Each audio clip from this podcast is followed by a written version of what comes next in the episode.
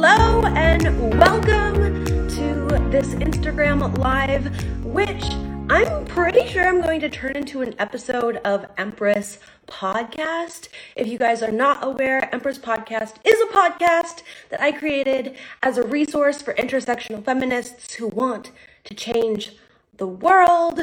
As you guys probably already know, my name is Chanel Peterson, soon to be Chanel Siobhan. My pronouns are she and her. And I'm really, really grateful that you're here listening to me today. It's so awesome. today, I do want to sit down and talk about this idea, this, this common statement of you're not like most girls, and how that is a hurtful sentiment. It doesn't help the individual, it doesn't help society at large. We're gonna go all deep into it. So, growing up, I definitely didn't feel like most girls. Like, I felt special.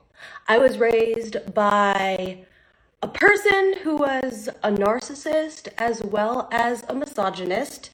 And so I felt like I was like one in 100 billion. Like I thought I was unique, I was special.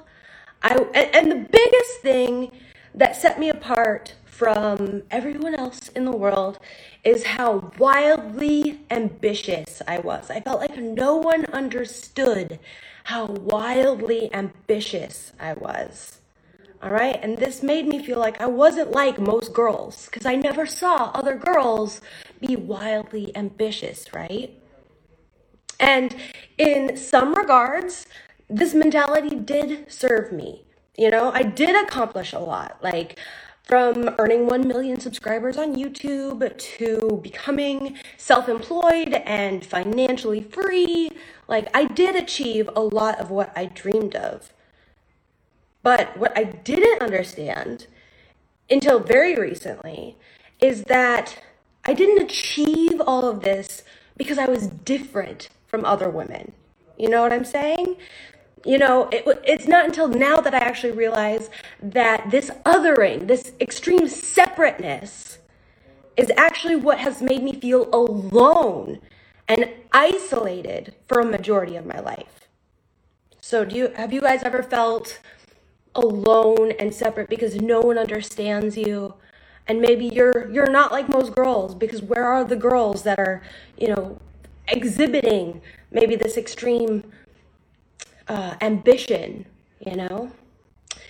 We are all unique and special and different in our own beautiful ways. Like that is 100% true.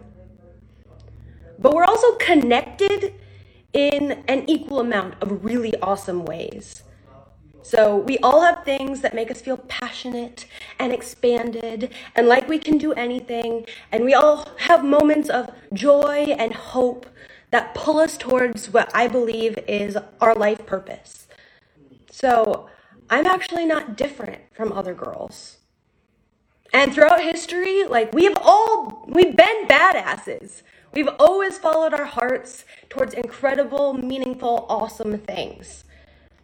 Other women are wildly ambitious and smart and strong and capable. And this lie that I told myself that I'm not like other girls, this lie that boys told me, like, oh, Chanel, you're not like other girls, is something that I accepted. So I felt special and I felt good enough but it never actually made me feel better. I am actually like most girls. I am like most women. And that actually makes me feel seen and understood and accepted and loved.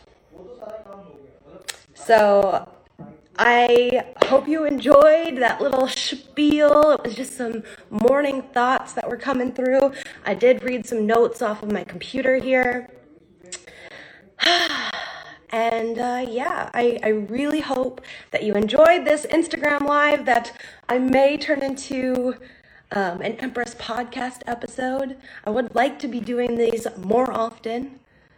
And um, actually, I did just want to end by saying that I have an incredible interview on Empress Podcast with Rain Harvey from at Afro Liberated Taste coming up this Saturday. And we talk a lot about the importance of black veganism. And we also just talk about, you know, white supremacy in general and and how all white people don't get too upset. Listen to the episode. All white people are racist because we perpetuate white supremacy. Okay? So, yeah. I love you guys so, so, so much.